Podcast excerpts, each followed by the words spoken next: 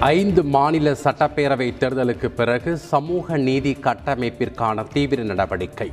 இந்தியாவை சமூக நீதி நாடாக மாற்றுவதுதான் எங்கள் இலக்கு என்றும் முதலமைச்சர் ஸ்டாலின் உறுதி. நீட் தேர்வுக்கு பயிற்சி மையம் அமைக்கப்படும் என்றுதான் அதிமுக அறிவித்தது. ஜெயலலிதா எதிர்த்த நிலையில் பாஜகவின் கைப்பாவையாக மாறியது ஏன் என்றும் முதலமைச்சர் ஸ்டாலின் கேள்வி.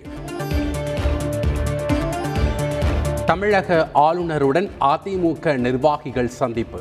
நகர்ப்புற உள்ளாட்சி தேர்தல் தொடர்பாக புகார் மனு அளித்ததாக ஜெயக்குமார் சி. வி. சண்முகம் தகவல். எடப்பாடி நகரை சிங்கப்பூர் போல மாற்றி உள்ளேன்.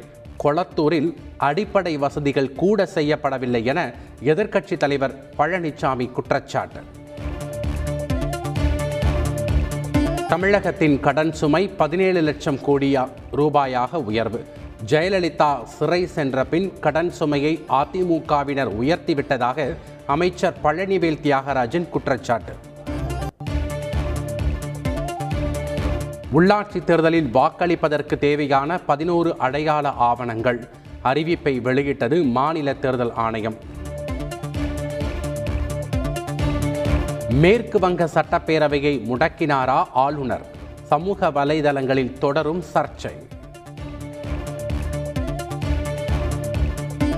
பாஜக முதுகில் குத்தியதால் கோவாவில் சிவசேனா போட்டி. அனைத்து தேர்தல்களிலும் போட்டியிட உள்ளதாகவும் ஆதித்ய தாக்கரே தகவல்.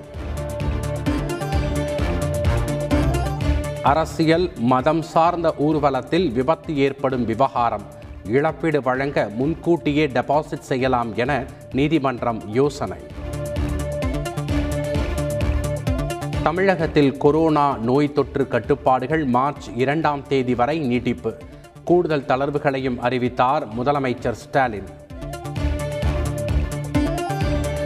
சமுதாய கலாச்சார அரசியல் கூட்டங்கள் போன்ற பொதுமக்கள் கூடும் நிகழ்வுகளுக்கு தடை தொடரும் முதலமைச்சர் ஸ்டாலின் அறிவிப்பு. திருமணம் மற்றும் அது சார்ந்த நிகழ்வுகளில் இருநூறு பேர் பங்கேற்கலாம்.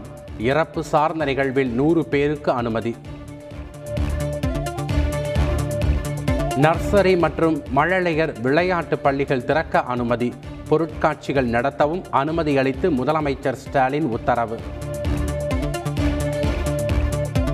பிப்ரவரி பதினாறாம் தேதி முதல் உணவகம் திரையரங்குகளில் நூறு சதவீதம் பேருக்கு அனுமதி. ஏனைய கட்டுப்பாடுகள் விலக்கிக் கொள்ளப்படுவதாகவும் அறிவிப்பு. தமிழகத்தில் மேலும் இரண்டாயிரத்து எண்ணூற்று பனிரெண்டு பேருக்கு கொரோனா தொற்று. ஒரே நாளில் பதினேழு பேர் உயிரிழப்பு என்றும் சுகாதாரத்துறை தகவல்.